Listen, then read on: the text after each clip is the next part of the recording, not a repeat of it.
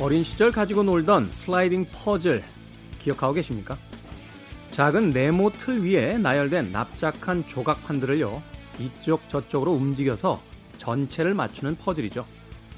이 퍼즐을 풀어갈 열쇠는 바로 비어있는 하나의 칸입니다. 한 칸도 비어있지 않으면 조각판을 움직일 수 없을 테니까요. 움직임에는 틈이 필요하고 그 틈은 가능성을 만들어줍니다. 아무리 완벽하려고 해도 틈은 존재하죠. 그리고 때론 그 틈 사이로 따뜻한 빛이 들어오기도 하고요. 김태훈의 시대음감 시작합니다.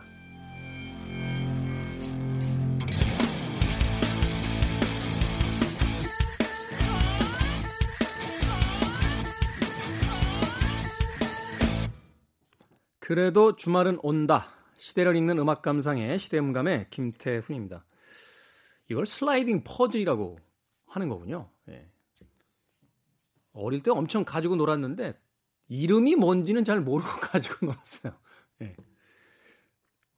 생각해 보면 그렇죠. 이 한 칸에 비어 있음이 있어야 그 나머지 퍼즐의 조각들이 움직일 수 있기 때문에 그것을 통해서 결국은 순서를 맞추고 그림을 맞춰내던 그런 기억들이 있습니다.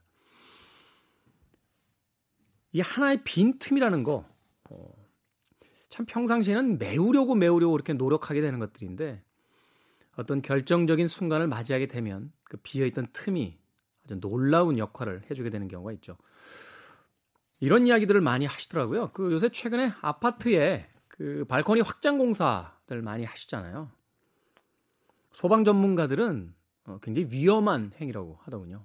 만에 하나 집에 불이 나게 되면 그 발코니가 있느냐 없느냐에 따라서 그 안에 갇힌 사람이 버틸 수 있는 시간이 굉장히 달라진다.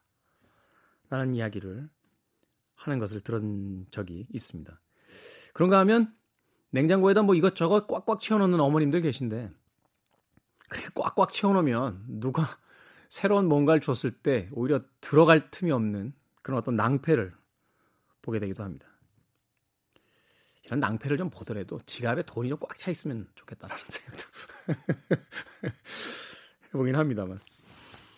아마 저뿐만이 아니라 많은 분들이 최근에 이 코로나 시국에 일상의 시간이 너무 많이 비어버렸다 하는 고민들 혹은 걱정들을 하고 계실 것 같습니다. 우리 삶이 참 타이트했다라는 걸 새삼스럽게 깨닫게 돼요. 아침에 눈을 떠서 저녁에 잠들 때까지 정말 시계처럼 움직였던 그런 일상에서 사회적 거리두기가 생기기 시작하고 모임들이 사라지고 또 저처럼 프리랜서들은 어, 밥벌이에 직결되는 여러 가지 일들이 다 사라지고 나서요. 정말 그 비어 있는 시간 동안 뭘 해야 될지 조금은 당황스럽게 예, 느껴지는 요즘이 아닐까 하는 생각이 듭니다.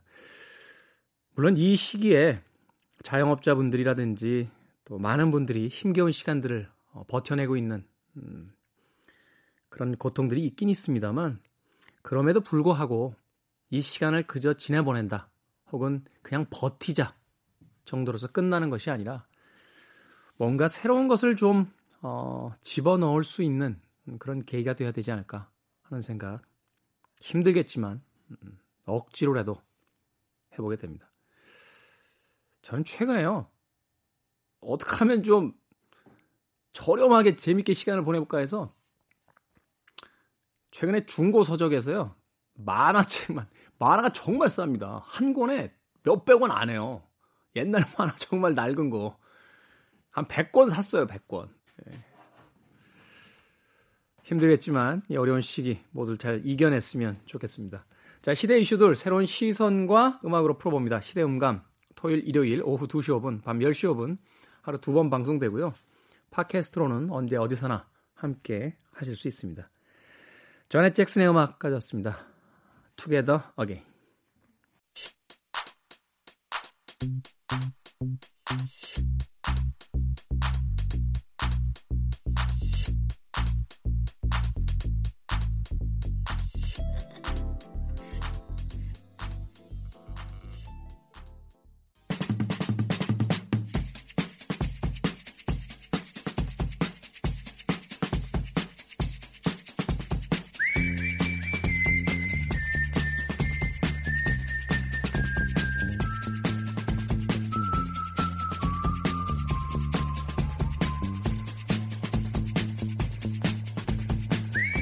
한 주간 사람들이 많이 본 뉴스 그리고 많이 봐야 하는 뉴스를 소개합니다. Most and Must KBS 저널리즘 토크쇼 J의 김양순 팀장 나오셨습니다. 안녕하세요. 네, 안녕하세요. 자, 참고로 지금 저희가 방송 녹음을 하고 있는 시점은 19일 목요일 현재까지 나온 기사들과 상황을 바탕으로 진행되는 점 이해 부탁드리겠습니다. 한 주간 많이 본 most 뉴스 뭐 물어서 뭐 하겠습니까만은 그래도 키워드는 좀 나뉘어지지 않을까 하는 생각에 여쭤볼게요. 어떤 뉴스 많이 봤습니까? 네, 하나의 키워드가 여러 개의 연관 키워드를 만들어가고 있는 그런 뉴스 형태를 계속 보이고 있어요. 네, 다들 제가 이번 주는 뉴스를 좀 취합하면서 보니까 뉴스 소비량이 많이 줄었더라고요. 저도 아침에 이렇게 눈 뜨면 그 KBS 뉴스부터 이렇게 켰는데요. 최근에는 키긴 켜요.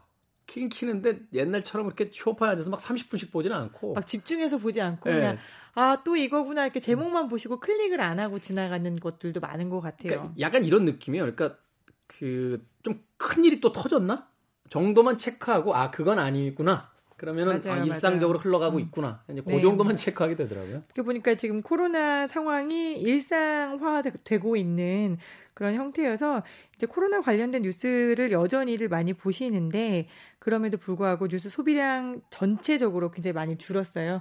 근데 이번 주에 가장 많이 본 뉴스는 이제 18일 발생이죠. 대구에서 폐렴 증세를 보인 17세 소년이 사망했다. 근데 이 뉴스에서 핵심은 이게 코로나냐 아니냐를 떠나서요. 그 발열이 무려 41도까지 올라갔다라고 이야기를 하는데 그런데 그 해열제만 줘서 집으로 일단 보낸다. 이게 맞는 처방인가요? 아무리 코로나19 비상사태긴 합니다만 저도 그 독감 몇 번 걸려봐서 아는데 열이 일단 38도 정도부터 올라가기 시작하면요. 정말 죽을 것 같거든요. 장난 아니죠. 38도 네. 이상 올라가면 오한이 들면서 이제 몸속의 장기니, 장기들이 제 기능을 못하게 되고 실제로 이 소년 같은 경우에도 지금 사인이 이제 다발성 장기 부전 그러니까 이제 폐렴에서 시작됐지만 이게 몸 안에 다른 장기들로 퍼져가지고 이 장기들 심장, 뭐 폐 이런 것들이 제 기능을 하지 못하게 돼서 결국엔 숨지게 된 사건인 거거든요. 사실 우리가 코로나19 사태 초기에 대구에 환자가 막 폭증하고 있을 때 대남병원 사태 이야기 해드렸었잖아요. 네. 대남병원에서 코로나 환자가 아닌 기저질환이 있는 중증 환자들이 제대로 치료받지 못하고 죽어간다라는 이야기를 우리가 한 번 했었는데 그 이후에도 여러 차례 간간히 들려왔었습니다만 코로나에 우리가 이제 매몰된 나머지 다른 환자들 어떻게 보면은 중증 질환자에 대한 염려가 먼저 됐었고요. 이번처럼 기저질환이 없는데 단지 젊다고 해서 뭐 큰 병이 아닐 거야라는 그런 착각 속에서 제대로 치료받지 못한 17세 이 학생이 숨지게 되는 사건이 일어나면서 좀 어떻게 보면은 방역 당국도 비상에 걸렸고 어, 젊은이들에게 좀 당부하고 싶은 게 뭐냐면 젊은 층에서의 이제 사망률을 치사율은 사실은 그렇게 높지 않잖아요. 그래서 대단히 낮아요. 그거를 이제 맹신하면서 그뭐 최근에 보니까 뭐 클럽이라든지 이런 데 젊은이들 굉장히 많이 모인다라는 이야기를 하던데 그 매개가 돼서 어, 이 코로나 19에 의해서 사실은 목숨을 잃을 수도 있는 사람들이 분명히 주변에 있다는 건 내 가족일 수도 있고 또 내 이웃일 수도 있다는 걸 좀 생각을 하고 좀 자제를 해주시길 네, 부탁을 좀 드리겠습니다. 다음 키워드 어떤 겁니까? 네, 두 번째 많이 본 뉴스는 어, 연관 검색어였어요. 역시 코로나 관련 연관 검색어인데 한국의 이 검사하는 키트 있잖아요. 코로나 여부를 검사하는 키트에 대한 정확성에 대한 논란을 다룬 기사들이 굉장히 많았는데 이 기사가 연관 검색어로 오를 만큼 굉장히 많이 봤습니다. 혹시 보셨는지 모르겠어요. 이게 이제 한국일보에서 먼저 썼던 기사인데요. 미국 FDA 한국 코로나 키트 비상용으로도 적절치 않다라는 그런 기사를 내서 엄청난 사람들이 이거를 클릭을 했어요. 아니 근데 기사를 쓸 때 기자들의 최초의 출발점이 사실 확인 아닙니까? 사실 확인이죠. 근데 그... 이게 굉장히 어떻게 보면은 받아쓰기 기사의 전형인 거예요. 우리가 국회에서 어떤 국회의원이 이야기를 하잖아요. 5.18은 뭐 어떻다, 5.16은 어떻다, 이런 얘기를 했을 때 이게 사실이 아닌 걸 우리가 다 알잖아요? 하지만 일부 기자들이 이걸 그냥 받아서 씁니다. 사실이라는 것이 국회의원이 말한 건 사실이잖아. 라고 이야기를 하면서 그걸 받아서 쓰는데 그 말한 내용이 사실인지 여부는 취재를 안 하는 거죠. 그러니까 이게 받아 쓴다는 것 자체의 어떤 그 의도성 같은 걸 보면 거봐. 우리 엉터리잖아. 뭐 마치 기다리던 게 터졌다는 듯이. 근데 이게 결국 반나절도 안 돼서 그 번복됐잖아요. 우리 쪽 어떤 반박도 있고 또 이게 WHO의 기준 어떤 예, 그 WHO에서 이야기 아니 여기 이 뭐 미국 청문회에서 이야기를 했었던 이 마크 그린 의원이 얘기했었던 한국의 진단 키트가 부정확하다라는 그 키트는 심지어 우리나라에서 사용하지 않는 키트예요. 더군다나 최근에 이 참 네티즌들 대단한 게요. 제 SNS에서 이제 그 약사분들이나 의사분들이 몇 분 계신데 바로 미국 사이트에 들어가서 이 의원의 뭐 과거 전력까지 다 이제 확인을 하셨는데 이분이 전형적으로 그 과학을 그 믿지 않는 그렇죠. 일종의 그 창조론자 같은 네, 그런 어떤 그 세계관을 가지고 계신 의원이다. 뭐 거기까지 다 알아내서 이야기를 하시더라고요. 네, 창조론적인 세계관을 갖고 계시고 백신을 맞으면은 이게 문제가 된다. 뭐 자폐가 그래서. 생긴다라고 해서 백신 못 맞게 하는 네, 운동을 맞습니다. 하고 계시고. 음. 근데 이런 분이 발언을 한 것을 전혀 검증하지 않고 지금 말씀하신 부분에서 우와 우리 한국 키트가 말이 안 되는 거였어. 라는 것만 딱 잡고 썼다라는 표현이 아주 정확한 게 이게 정말 한국 키트가 비상용으로도 적절치 않아라고 FDA에서 답변을 보내온 게 정말 의심이 갔다라고 하면은 어 설마 그렇겠어 이게 우리나라 사람들이 지금 수천 명의 확진자가 나오고 이 키트를 가지고 지금 국민들이 다 희망을 걸고 있는데 여기에 대해서 정말 국민의 건강을 생각한다면은 이 키트가 우리나라에서 지금 사용하고 있는 키트가 맞냐 아니면은 지금 이 키트가 마크 그린 의원이 얘기한 것이 우리나라가 사용하고 있는 키트 이전에 미국에서 FDA 허가를 받은 키트는 맞냐 이런 것들을 먼저 확인을 해보셨어야 되는 거거든요. 우리 미국 영화 이렇게 보면요, 그 기자들이 막 그 열혈 기자들이 어떤 기사 가지고 오잖아요. 이거 보세요, 뭐 이런 증언이 나왔습니다. 그러면 그 냉정한 데스크가 증거 있어? 그렇죠. 이거 음. 정말 기사 내보냈다가 어떤 파급 효과가 올지 알아? 나중에 이거 번복됐을 때 우리가 어떤 책임져야 되는지 알아? 이게 어떤 면에서는 확인되지 않은 뉴스 내보냈다가 사회가 어떻게 혼란스러운지 알아? 뭐 이런 거 계속 검증하잖아요. 그러면서 증거를 가져오라. 라고 그렇게 이야기를 하는데, 아니, 우리도 어느 정도 영어 합니다. 요새 다 유튜브 환경 속에서 저 외국 채널도 다 보고, 뭐 그 영어 해석해 주시려고 그런 것도 아니고 무슨 기사를, 심지어는 기자가 아닌 분들이 그 외국 사이트에 들어가서 아주 간단한 검색 절차만을 가지고서도 확인할 수 있는 것들을 확인조차 하지 않고 이렇게 기사를 내보낸다는 건 이건 좀 너무하는 거 아닌가요? 네, 심지어 하원 청문회에 해당 영상은 클립으로 돌기 때문에 다 보실 수 있고요. 밑에 스크립트도 붙어 있어요. 그래서 확인하려고 마음만 먹었다면은 제대로 쓸 수 있는 기사였음에도 불구하고 이제 한국일보 그리고 YTN에서는 미국 FDA가 한국 코로나 키트 적절치 않다라고 했다고 해서 큰 파문을 일으켰고 문제는 아직도 이 논쟁이 인터넷에서 계속 된다는 겁니다. 일부 분들은 한국 키트 진단 키트 미국에서 적절치 않다고 했잖아. 미국 FDA가 아니라고 했잖아. 그런데 이거를 왜 했어? 우리나라가 하고 있는 걸 지금 믿을 수 있는 거야? 라고 감론을박을 벌이고 계시는 분들이 많은데요. 다시 한번 정리를 해드리지만 이 미국 하원 청문회에서 마크 그린 의원이 들고 얘기했었던 이 한국의 진단키트 문제 있어라는 그 키트 우리나라에서 쓰고 있는 거 아닙니다. 아니고요. 그다음에 미국에서는 당연히 자국 제품을 쓰고 싶겠죠. 한국 제품을 쓰고 싶겠습니까? 그리고 미국에서 사용하는 진단 검사법은 우리나라가 쓰고 있는 진단 검사법과는 또 다른 검사법입니다. 그다음에 아직까지도 혹시 좀 이렇게 우왕좌왕하거나 혼란하다라고 생각하시는 분들 이 기사는 사실이 아닙니다. 네, 다음 뉴스 또 소개해 주십시오. 유일하게 코로나와 관련이 없는 뉴스인데 순위에 올라간 뉴스 키워드가 하나 있었습니다. 바로 어 굉장히 절찬리의 상영 종영이 끝난 예, 미스터 트롯이었어요. 야 이거 시청률이 어마어마하더라고요. 투표만 700만 명이 넘는 분들이 했다라고.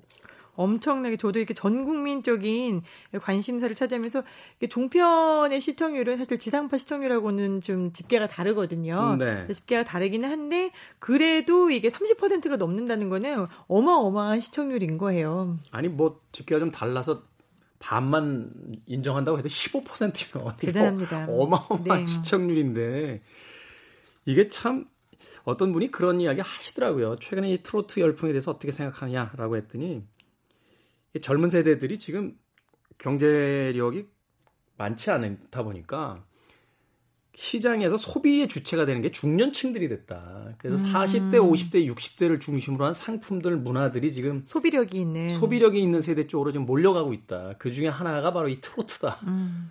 라는 이야기를 하시더라고요. 아무튼 이게 뭐 서버가 다운되는 바람에 1등 발표가 늦어졌었죠. 네, 미스터 트롯 자체는 일단 프로그램으로 많이들 보시겠지만 이게 뉴스화 돼서 많이 본 이유는 어 순위가 다 뒤집혔어요. 이게 마지막에 순위를 집계를 하면서 문자 투표를 받았나 보더라고요. 네. 문자 투표를 받았는데 이 문자 투표 시스템이 한꺼번에 표가 몰리면서 서버가 다운되고 제대로 집계가 안 된 거죠. 그래서 결승전에서 중간 순위로 막 1위로 올라갔던 분이 3위로 떨어지고 네. 그다음에 2위에 있던 분이 1위로 올라가고 이렇게 순위가 뒤바뀌면서 여기에 대해서 사람들이 이 순위가 궁금해서 뉴스를 본 게 아닙니다. 이게 조작이냐? 아. 아니면은 부정적으로 누군가를 몰아주기 위해서 한 거냐? 이런 의구심들이 막 작동을 한 거예요. 지금 수사되고 있는 엠넷의 그 사건이 프로듀스. 101이 네. 있다 보니까 여기에 대해서 다시 한번 기시감이 들어서 그래서 관련 뉴스가 역시 100만 명이 넘는 분들이 보셨어요. 뭐냐면은 이렇게 실시간 문자 투표가 700만 명이 넘게 투표했다고 말씀하셨잖아요. 이 중에 200만 명이 넘는 그 투표가 무효 투표로 처리가 됐다고 합니다. 왜 이렇게 많은 거예요? 너무 많잖아요, 사실. 네. 700만 중에 200만이면 너무 많은데 이렇게 무효 투표가 많으면 이게 믿을 수 있나? 라는 생각도 좀 들고 이런 믿을 수 없다라는 분위기가 좀 팽배하니까 사회자인 김성주 씨가 마지막에는 표를 집계를 하면서 여기에 대해서 우리가 표를 어떻게 계산하는지에 대한 굉장히 상세한 설명을 합니다. 방송 중에. 그러다 보니까 사람들이 내가 지금 트로트 축제를 보는 건가, 수학 인강을 듣는 건가라는 그런 착각에 빠지게 되면서 여기에 대해서 이제 좀 비꼬고 문제 제기라는 기사가 났고요. 그리고 그 기사에 혹시 해답이 있을까 싶어서 사람들이 많이 클릭을 하셔서 뉴스를 보셨습니다만 예, 기사에는 해답은 없었습니다. 뭐 그런 설명이야 나중에 기사로 좀 내보내 주시면 됐을 것 같고 뭐 어찌됐건 이 생방하는 동안 제 주변에 있는 분들도 문자하고 전화를 그렇게 많이 받으셨대요. 어머님 아버님들이 전화해서 몇 번이나 투표하라고 빨리. 어머, 어머. 그래서 방송을 안 보시는 분들도 뭘 하라고요? 막 이렇게 해서 야 지금 내가 밀고 있는 후보가 아무래도 중간에서 밀리고 있다. 아. 투표해라. 막 이런 일들이 있을 정도로 굉장한 어떤 관심이 있었다고 합니다. 근데 관계자들 이야기를 들어보니까 이 코로나 시기하고 물리긴 물리는 것 같아요. 왜냐하면 이 트로트 가수들의 주 수입원이 대부분 행사랍니다. 아. 근데 이렇게 지금 국민적 인기를 얻고 있는데 행사가 지금 다 취소가 돼가지고 그렇죠. 활동할 수 있는 곳이 많지 않아서 좀 음. 아쉽다 하는 이야기를 또 전해주기도 하더군요. 네. 자 미스터 트롯까지 한 주간에 가장 많이 본 most 뉴스 소개를 해주셨고요. 놓치면 안 돼, 놓치면 아쉬울 must 뉴스 이번 주 어떤 뉴스입니까? 네, 이번 주 must 뉴스는 미스터 트롯에서 이제 여러분들이 발휘하셨던 그 표심을 좀 잘 발휘해 주시라 하는 차원에서 네, 표심으로 가져왔습니다. 네, 21대 국회의원 선거 이제 한 달도 안 남았어요. 네, KBS 정치부에서 국회 감시 K라는 시리즈를 내보내고 있는데 굉장히 재밌습니다. 이게 저도 뉴스를 20년 동안 만들었지만 요즘 같이 재밌게 뉴스를 탐사보도로 만드는 뉴스는 한번 꼭 봐주시면 좋을 것 같아요. 제목만 먼저 말씀드리면은 입법 왕의 비결 세상에 이런 법이 어. 가 있고요. 두 번째는 세상에 이런 법이 2탄 한국판 연어법은 뭐냐? 연어법이요? 네, 연어법이 뭔지 궁금하시겠지만 네. 이따가 설명을 드리고요. 네. 세 번째 제목 의원님들 코로나 대란 때까지 뭐 하셨습니까? 이렇게 세 가지의 뉴스를 제가 차근차근 설명을 드릴게요. 첫 번째는 뭐냐면은 입법 왕의 비결이에요. 입법을 많이 한 의원들은 입법 건수로 막 국회에서 상도 받고 막 이래요. 그렇죠. 그리고서는 이제 다들 뭐 어, 입법도 안 하고 심지어는 법안 표결도 안 하는데 입법도 많이 하고 그다음에 그 법안에 표결을 해서 실제로 이게 국무회의에서 공포까지 돼서 법이 됐다면은 그 의원은 일을 굉장히 잘했다라고 칭찬해 줄 수 있는 거잖아요. 그렇죠. 그래서 우리가 20대 국회의 의원님들 중에서 가장 법안 처리율이 많은 법안을 찾아봤어요. 그랬더니 어떤 의원이냐라고 했더니 국회의 농해수위 위원장을 맡고 있는 황주홍 의원이었어요. 황주홍 의원. 네, 황주홍 네. 의원 농해수위 의원입니다. 근데 이분이 정말 혼자서 690건이라는 법을 발의를 하고 이걸 다 통과를 시켰어요. 690개를 다 통과시켰어요. 예. 네. 본인이 농해수위 의원이고 또 이제 위원장이니까 통과를 시킨 건데 690개라는 법을 4년 동안 만든다는 건 정말 어마어마한 일이거든요. 아니 거의 1년에 한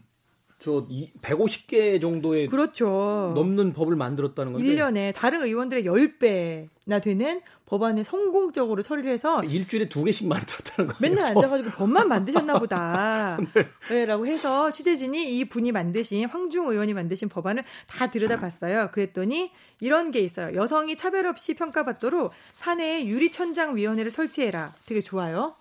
네. 차별 없이 올라가야 네. 되니까 유리천장 위원회를 만들어라라는 법을 만듭니다. 근데 이 법을 하나 만든 다음에 이 법의 이 문구를 어디에 넣냐 하면은 건강보험공단의 법에다가 넣고 전력거래소의 법에다가 넣고 그다음에 직원이 100명밖에 안 되는 낙동강 생물자원관의 법에도 넣고 세종학당재단에도 넣고 이렇게 해서 공공기관마다 농해수위 산하의 아. 모든 공공기관마다 유리천장을 만들지 말아라라는 법안을 복붙 복붙해서 붙여 넣는 겁니다. 그러니까 법은 하나인데 인용되는 데가 10군데면 10개 법이 되는 그렇죠. 거군요. 10개의 법을 만드는 거죠. 원소스 멀티유즈를, 멀티유즈를 몇 번이나 하셨냐. 유리천장 위원회를 가지고 219개의 원소스 멀티유즈를 하십니다. 네. 근데 여기에서 알기 쉬운 단어 하나만 고치는 갑상선을 갑상샘 으로 고친다거나 아니면 행선지로 돼 있는 법안의 행선지를 목적지로 단어를 바꾼다고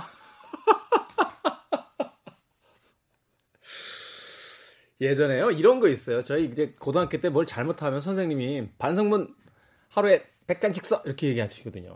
그리고 이제 맨 마지막 장에 도장을 찍어주세요. 그럼 내일 또 100장 써야 되잖아요.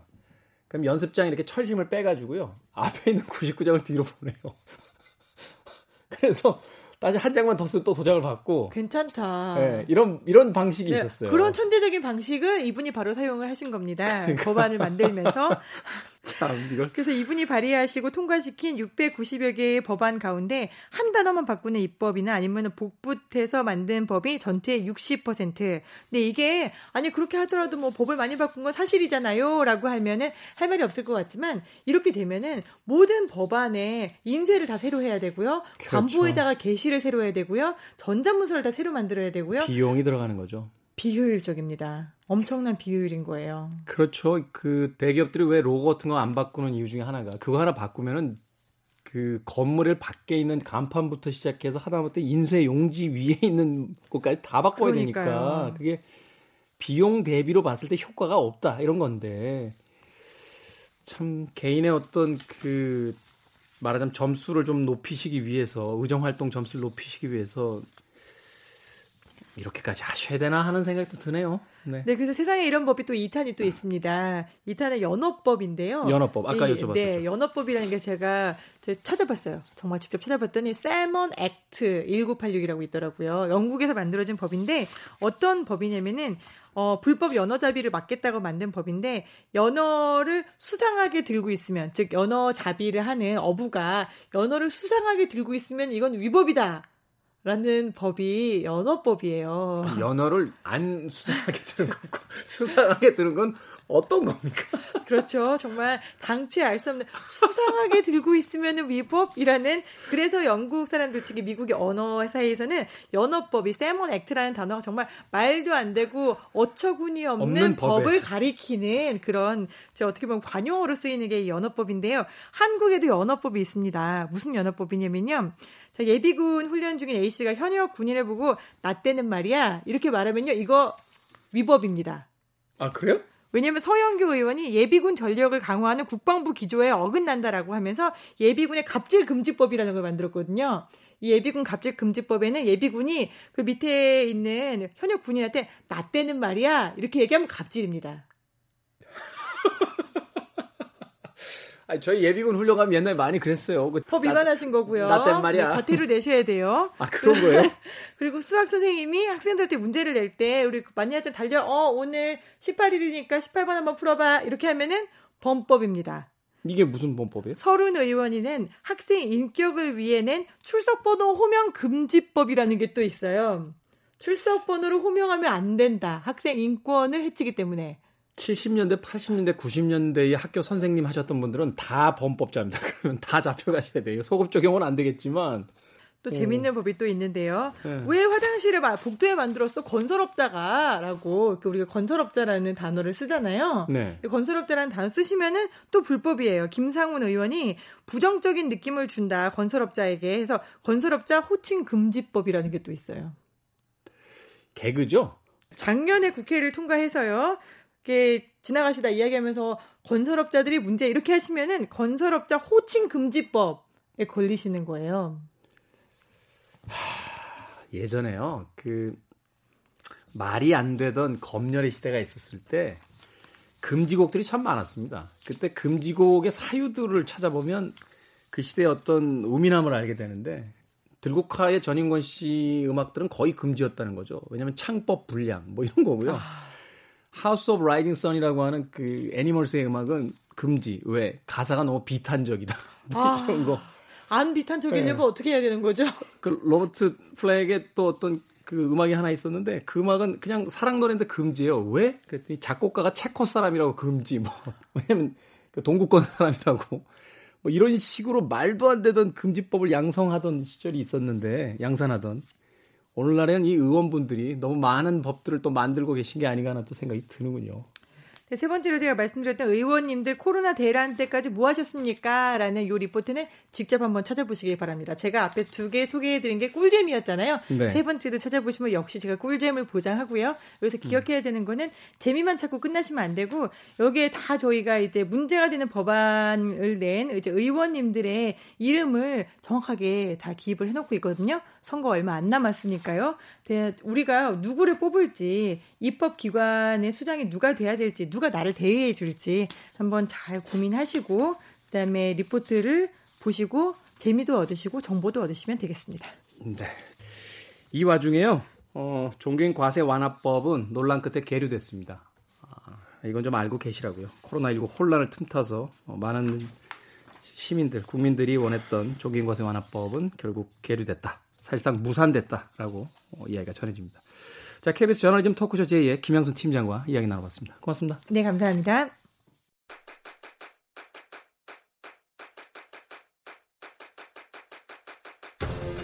그래도 주말은 온다. 김태원의 시대 음감.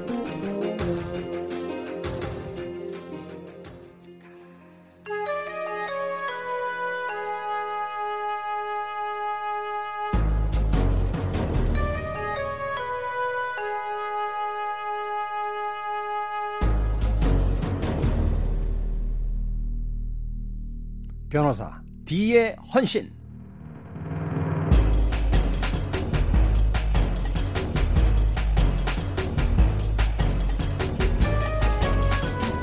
코난 도일의 소설 보헤미아 왕국의 스캔들에서 탐정 셜록 홈즈는 이런 말을 합니다.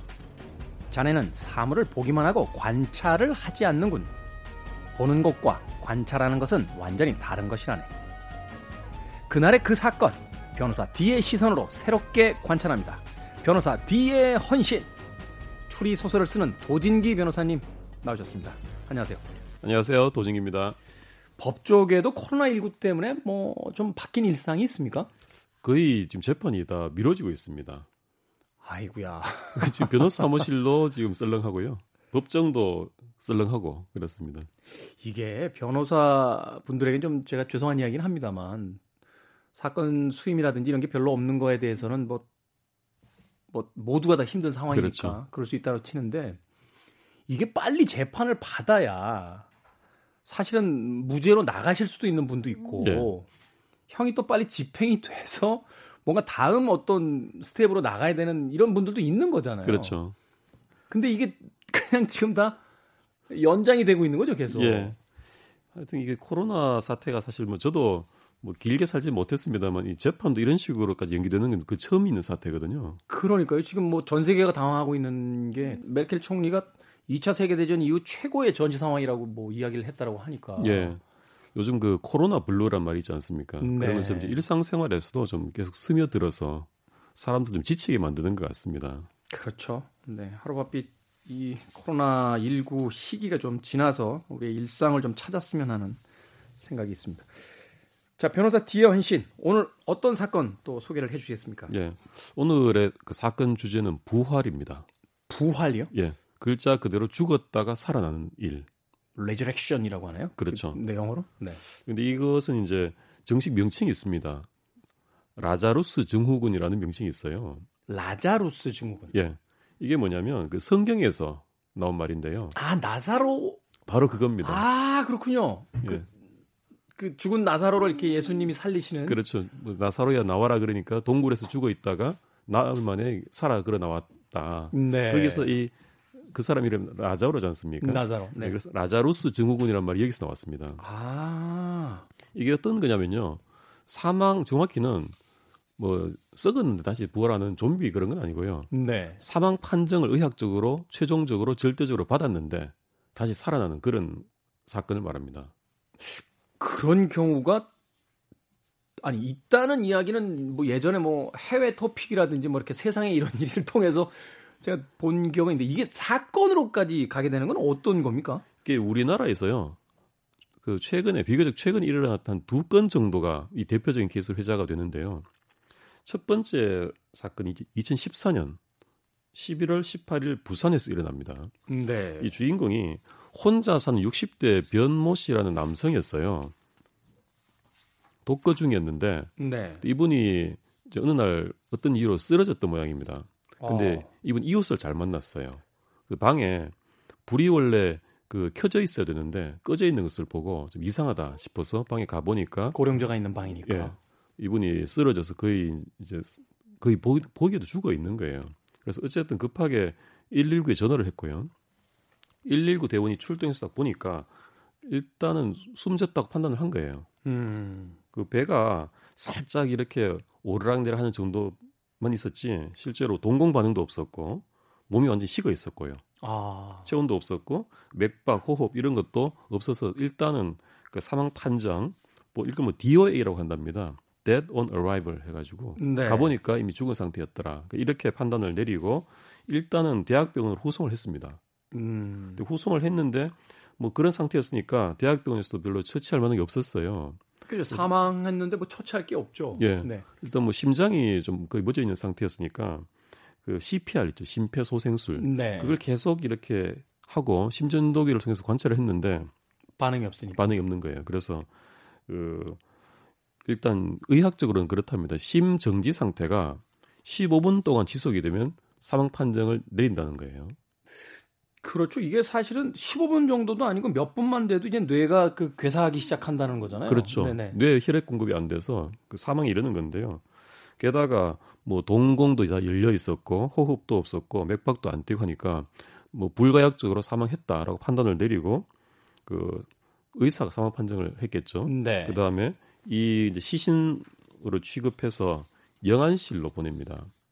그렇겠죠. 예. 네. 영안실에 있다가 또 냉동고에 들어갔다 이제 장례 절차로 가는 건데 이때 경찰이 오게 됩니다. 한 40분 만에. 확인을 해야 되니까 사망을. 그렇습니다. 이게 특별히 뭐 사건성이 있어서 온다기보다는 이렇게 일종의 변사라든지 확실한 자연사가 아니면 와서 일단은 그 눈으로 보고 경찰이 확인하고 처리를 하거든요. 그렇죠. 이제 병원에서 어떤 뭐 중환자실에 원래부터 있던 분인데 가족들이 다 있는 상황에서 이렇게 사망하고 이러면 이제 병원에서 사망 선고를 하고 그냥 처리가 되는데 예. 이게 갑자기 방에 계시던 분이 이렇게 사망했다 이렇게 되니까 어, 혹시 타살이라든지 이런 거 흔적은 없나 형식적으로도 와서 일단 육안으로 검만은 한다는 거죠. 그렇죠. 그게 어. 바로 이제 눈으로 확인한다는 거기 때문에 그걸 검안이라고 하는 거거든요. 그래서 보통은 이제 사망 판정을 의사가 내린 다음에 오기 때문에 그냥 당연히 이렇게 그냥 시체를 이제 눈으로 본다는 차원에서 이렇게 흰 천을 걷었는데 그때 이제 경찰관이 놀라 거의 나가 떨어진 거예요.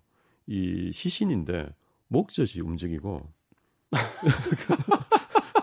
눈이 눈이 떠 있는데 네. 눈동자가 이리저리 움직이는 거예요. 여기 어디지 막 이러면서 아 기겁하죠. 아. 경찰관도 시신 확인하러 갔다가 그걸 목격했으니까 너무 이제 놀라버린 거죠. 네. 그래서 일단은 다시 급하게 그 영안실에 있던 그 시신 상태를 봤던 영감님을 다시 응급실로 옮기고 또 조치를 해서 살아납니다. 그분이. 야, 이거 조금만 늦게 돌아오셨으면 냉동실로 들어가실 뻔했잖아요. 굉장히 운이 좋았어요. 그 경찰관이 하필 그때 그 40분 만에 오는 경우가 드물답니다. 그래 근데, 빨리 오는 게. 예. 근데 빨리 와서 검언을 하다가 살아 있는 걸 발견을 한 거죠. 아니었으면 바로 냉동고에서 보관 중이었던가 했으면 정말 돌이킬 수 없이 죽는 건데. 그렇죠. 그래서 이분이 이렇게 살아났는데 한, 한 2, 3일 후에는 바로 정상적으로 식사를 하고 네. 어, 생활로 돌아갈 정도였다고 합니다. 참, 그, 한번 좀 여쭤보고 싶네요. 몇 분 동안 어디가 계셨어요? 그렇죠. 사실 이제 그걸 좀 저도 궁금한데. 우리가 뭐 임사 음. 체험이라고 하나요? 뭐 예. 사후 체험이라고 해서 그, 그, 그걸로 책 내고 뭐 이러시는 분들도 그, 있잖아요. 그, 렇죠 그러니까, 예. 그 진술을 좀 남기셔 주셨으면 좋았을 텐데, 이분이 이제 이 이후로 그렇게 오래는 못 사시고 돌아가신다 것으로 되어 있습니다. 네. 그다음에 또 유사한 두 번째 사건이 있었어요. 네. 2017년 부천에서 일어난 사건입니다. 이때도 노인분인데요. 이분은 여, 여든 두 살에 김모 씨였는데 이분은 원래 신장이 안 좋아서 입원 치료를 받던 분이었어요. 원래 병원에 계시던. 예. 그러다가 이제 워낙 그 바이털 사인이 안 좋으니까 의사가 응급 조치를 역시 이번에도 심폐소생술을 했는데 결국은 심정지 상태가 15분 이상 지속이 되고 호흡 맥박도 없고 이게 바로 옆에 가족이 입회했었습니다. 음. 그래서 다 확인하고 의사가 사망 진단서에 사인을 하고 그다음에 영안실로 또 옮겼죠. 아.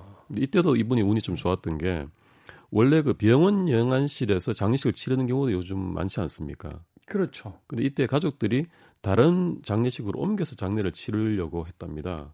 그래서 그 병원에서 하나요? 예, 그 장례식 그 장으로 옮기려고 하다 보니까 이제 마지막으로 일단 병원에서 확인하고 보내드려야 되니까 그 영안실 직원이 그 시체를 덮 흰천을 딱 열었는데 숨을 쉬고 계신 거예요. 이번에도. 아 잠깐만 이게 웃으면 안 되는 타이밍인데 그래도 살아나셨으니까 그죠? 예. 돌아가신 게 아니라 살아나셨으니까 좀 웃어도 되지 않을까 싶습니다. 그렇죠. 아 이번에도 마찬가지로 그대로 그냥 장례식장을 옮기지 않고 두셨더라면 냉동고로 옮겨지신 그런 상황이었거든요. 잠깐만요. 여기서 우리가 하나의 가설을 좀 세워볼 수 있을 것 같고 이제 도진기 변호사님은 추리 소설을 쓰시는 분이니까 예. 한편으로 이게 그 두 케이스 자체가요. 하나는 경찰관이 좀 빨리 오는 바람에 또 한 케이스는 이제 병원을 옮기는 바람에 이제 다시 한번 확인을 하게 된 거잖아요. 예.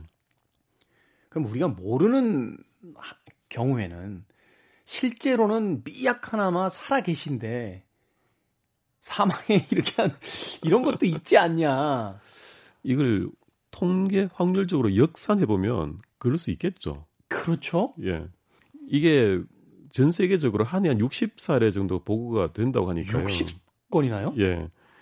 이게 없는 경우가 아닌데 어, 뭐 그런 부분도 한번 생각을 해봐야 될 것 같긴 합니다. 그렇죠. 사실 이게 어, 뭐 이미 그 돌아가신 분이기 때문에 의사가 의학적으로 사망 판정을 내린 거겠지만 이런 사례처럼 사망 판정이 났는데 다시 생명 신호가 돌아오는 경우가 가끔 있기 때문에 그런 부분도 좀 생각을 해볼 필요가 있겠죠. 과학이 완전하지 않기 때문에요. 그러니까 현대 과학으로서 이제 인간의 그 생체 그 바이탈 사인이라고 하죠. 그러니까 살아 있다는 것을 이제 측정하는 여러 가지 그 그게 있습니다만 기준이 예. 사실은 인간이 더 복잡해서 그 현대 기술만을 가지고서는 측정할 수 없는 가격까지의 어떤 그 생존이 있을 수 있는데 예. 우리가 그걸 너무 쉽게 좀 무시해버리고 그러니까 이제 이런 사례에서 문제는 일단 소수고 두 번째는 그렇게 해서 되살아날 수 있었던 분이 돌아가신 분들이 항의를 못 한다는 거죠. 그러니까 이 문제가 그래서 이 두 케이스가 우리나라의 그 라자로스 증후군의 대표적인 사례로 이제 일컬어지는 그런 사례인데 왜 이런 현상이 일어나는가 의사들이 조금 연구를 했습니다. 네. 근데 두 케이스의 어떤 공통점이 뭘까요? CPR을 아까 인공호흡. 네. 그렇죠. 여기 아마 착안을 좀 하신 것 같아요. 그래서 이 어떤 견해가 있냐면 그 CPR 심폐소생술을 열심히 하다 보면 보통 갈비 때문에 부러지기도 하지 않습니까? 거의 부러집니다. 예, 예. 저도 그 이 CPR 훈련을 두 번 받았는데 그 정도 어. 압박을 하지 않으면 사실 실질적인 효과가 별로 없다고 그러더라고요. 예. 네. 그래서 갈비뼈가 부러지면서 심장을 압박을 한단 말이죠. 그래서 심장이 정지를 합니다. 압박이 돼서. 예. 그래서 의사가 보니까 15분 정지하니까 이제 사망했다라고 판단을 했는데 이 심장이 이후에 서서히 또 이제 누르던 게 사라지니까 압력이 사라지니까 예, 심장이 서서히 부풀어 오르고 되살아나면서 다시 이렇게 기능을 회복하는 그렇게 된 게 아닐까 하는 가설이 상당히 힘을 얻고 있습니다. 네. 특히나 이 두 사건 뭐 사례는 적지만 둘 다 심폐소생술을 했다가 되살아난 케이스고 또 주로 이 젊은 사람은 케이스는 드물고요. 이 고령층, 뇌가 약해서 잘 부러지는 이 고령층에서 이런 사례들이 주로 보고가 되고 있습니다. 사실은 그래서 이 나이 드신 분들 중에 그 심폐소생술을 하지 말라라고 어, 미리 그 이야기 남기시는 분들이 계시죠. 이게 고령층일 때 이제 심폐소생술이라든지 이런 걸 하게 되면 그 오히려 좀 뼈들이 많이 부러지고 이래서 생 다시 이제 살아나신 뒤에도 굉장히 힘들어하시는 경우들도 있다. 뭐 이런 얘기도 예. 하시더라고요. 그리고 이제 이 코너가 법률 관계 코너지 않겠습니까? 네. 그래서 과연 이 의사의 과실은 없는가. 음. 그래서 두 사건 다 경찰이 수사를 했습니다. 네. 업무상 과실이 없는지 결론은 무혐의 없다로 내렸습니다. 그렇죠. 거기 뭐 의사분이 개인 판단하신 것도 아니고 뭐 바이탈 사인 다 나오고 네. 다 했을 텐데 결국 사망 판정의 어떤 매뉴얼에 따라서 어떤 의사라도 그렇게 판단했을 것이기 때문에 의사의 과실은 없는 것으로 어, 결론 내렸고 이 사례는 아주 특수한 케이스에서 비롯된 그런 결과다. 그런 결론을 내린 거죠. 음, 네. 이 살아난 그 뒤에 그 80대 남성 할아버지 같은 경우는 이 살아나신 뒤에 2주간 더 사시다가 돌아가셨답니다. 음. 돌아가셨는데 이 가족들 반응이 그렇습니다. 그 살아나셨으니까 얼마나 기쁘겠습니까? 그래서 그분 아들이 그 말을 그대로 인용하면 그렇습니다.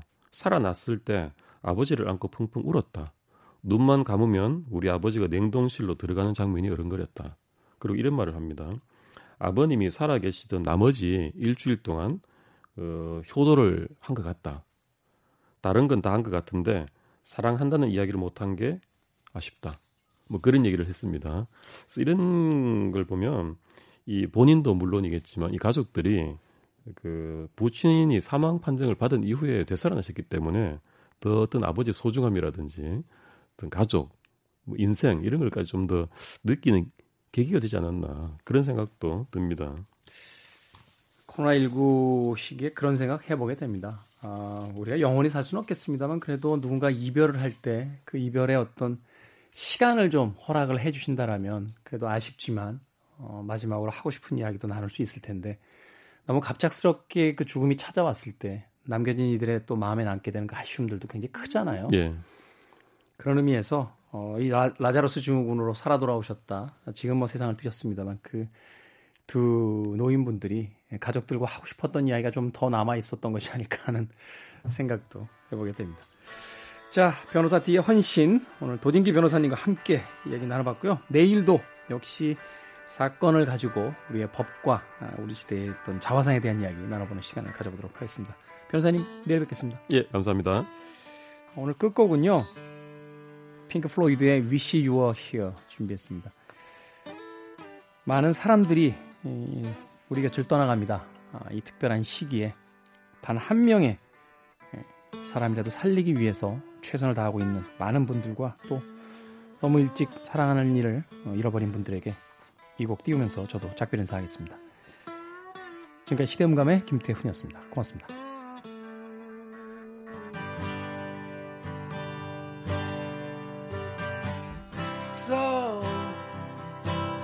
think you could tell